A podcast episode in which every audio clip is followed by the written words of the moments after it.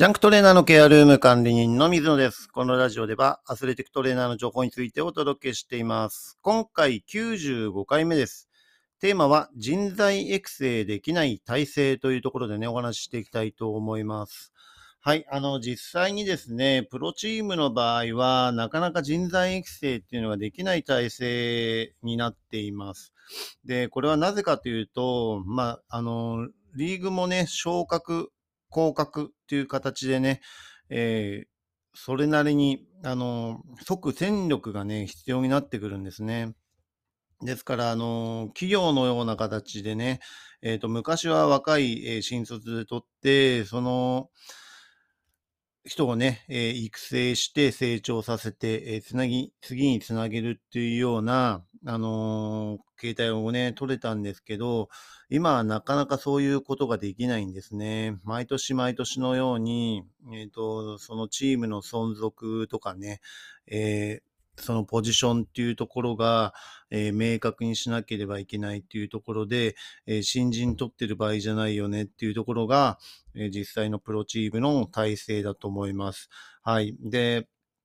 最近では病院とかでも、あの、新卒を取るっていうよりは、中途採用を取って、即戦力になるリハビリのスタッフを実際に導入しているっていうことも、えー耳にしています。もちろんね、あの、新卒で取るところもあると思いますけど、なかなかやっぱり人をね、一から育成させて、ってなると、最初の1年目っていうのは、もうほぼほぼ戦力外だという形だと思うんですね。で、これはどんな業界でもそうだと思うんですけど、1年目っていうのは、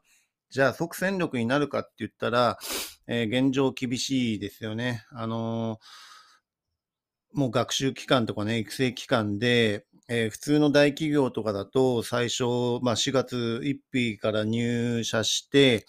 えー6月ぐらいまではもう新人研修っていう形で2ヶ月間ぐらいびっちり研修をさせられるっていうような会社もあるかと思います。で、自分が以前、あの、企業チームでね、活動していた時に、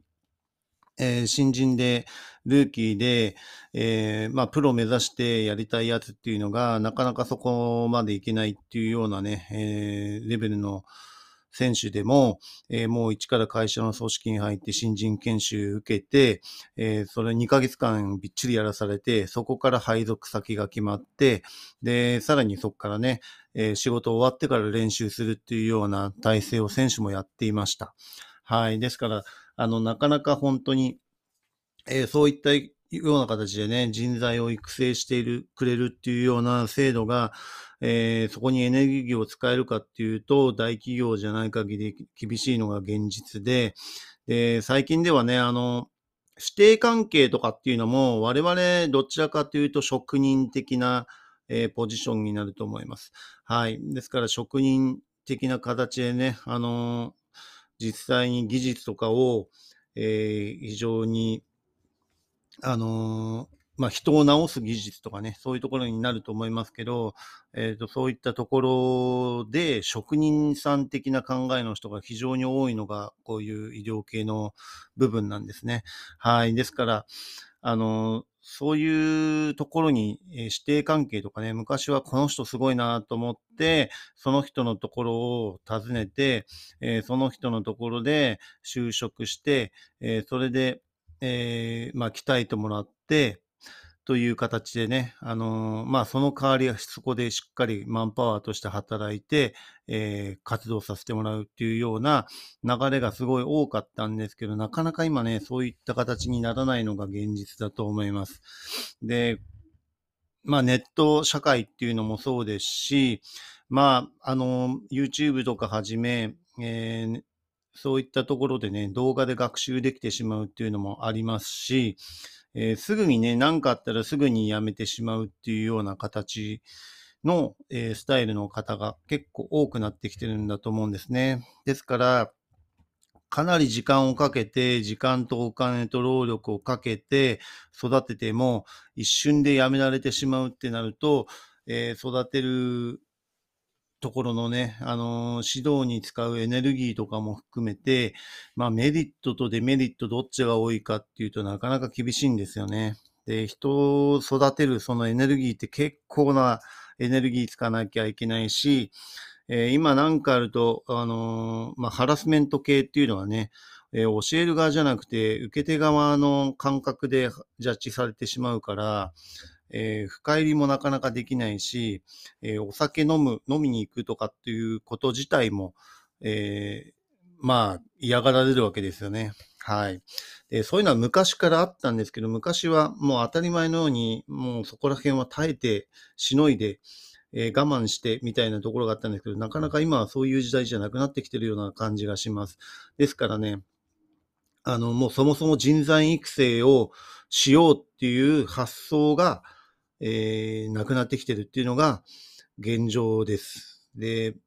えー、特にプロチームの場合は、年間の契約、その1シーズンですね。大体プロチームの場合は7月契約が多くて、6月末までの契約っていうのが、えー、バスケットボールの場合はそういったスタイルになっています。はい。あの、男子の方ですね。女子はまたね、4月、まだ、まだまだ企業ベースなところがあるので、4月からとかっていうのが多かったりしますけど、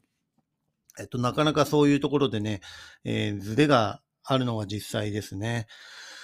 はい。そうすると、1年間、えー、契約して、えー、他からね、あのー、人材育成したとしても、他から条件のいいオファーが来ちゃったら、えすぐにポーンとね、え移籍してしまうっていうのが我々の世界であるっていうところですよね。はい。ですからね、もう育てるっていうよりも即戦力っていう方が大事なんですよね。昇格、降格、えー、選手が、えー、いかに怪我をしないように予防できるかっていうところと、怪我をした後にいかに早期に復帰させられるかっていうところのスキルっていうのはやっぱり求められてしまうので、そこに対しての技量があるかないかによって、チームの成績っていうのは結構変わってしまうんですね。で、特にバスケットの場合は、えー、シーズン通して60試合がレギュラーシーズンで、プラス天皇杯があったり、えー、なんですかね、あの、日本代表に行ってる選手は、ほぼほぼ休みがなくて、えー、そういった時にも招集されて活動するっていう形で、もうシーズン始まったらずっとやりっぱなしな感じになっちゃうんですね。そうすると、いかにその疲労を取り除いたり、怪我に対してアプローチできるかっていうところが、かなり重要になっていきます。はい。で、それで主力の選手が欠けてしまうと、えー、そこの穴埋めができなかったりすると、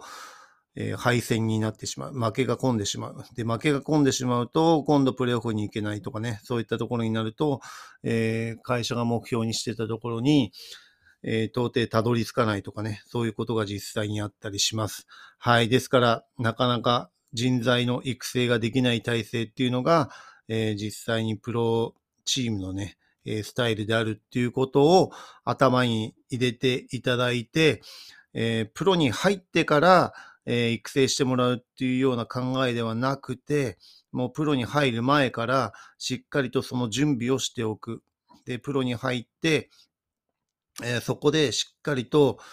え活躍できる、え技量を持っているっていうのは結構重要なポイントになってきます。ですから、学生のうちに、何を勉強すればいいのかとかね、どこに力を入れていいのかっていうところが、何も考えないで学生生活を楽しく、えー、遊びほうけてしまうと、いざじゃあ就職したいっていう時に、もうそこの差が大きく出てしまいます。で、自分もね、スポーツトレーナーになりたいあなたのメッセージというね、えー、ebook を、あのー、まあ、ブログの方から見ていただければ、えっ、ー、と、登録してもらって ebook100 ページ以上ある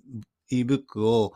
えっ、ー、と、無料で、えー、読むことができます。で、そこに、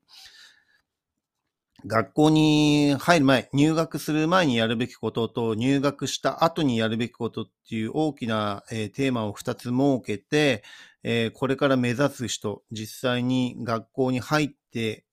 から何をやっていいのか、どういうところに力を入れた方がいいのかっていうところを、えそれなりにわかりやすく解説している ebook をプレゼントしていますので、まあ、もしよかったらね、そちらも参考にしていただければと思います。はい。で、えー、そこら辺ですよね。ですから学生のうちにいかにスキルを磨いておくかっていうところが、えー、大切になってくると思いますのでね、あの、自分の時間、えー、それ、そして、えー、自分でアルバイトとかしたね、お金をいかに有効に自分に投資するかっていうところが大切になるかと思いますのでね、あの、プロのトレーナーを目指している方がいるので、これを聞いていれば、えー、そういったところにね、エネルギーを使っていただければなというふうに思います。はい。それではね、次回のテーマとしては、えー、教え方の変化っていうテーマでお伝えしていきたいと思います。はい。今回も最後まで聞いていただきありがとうございました。また次回もよろしくお願いします。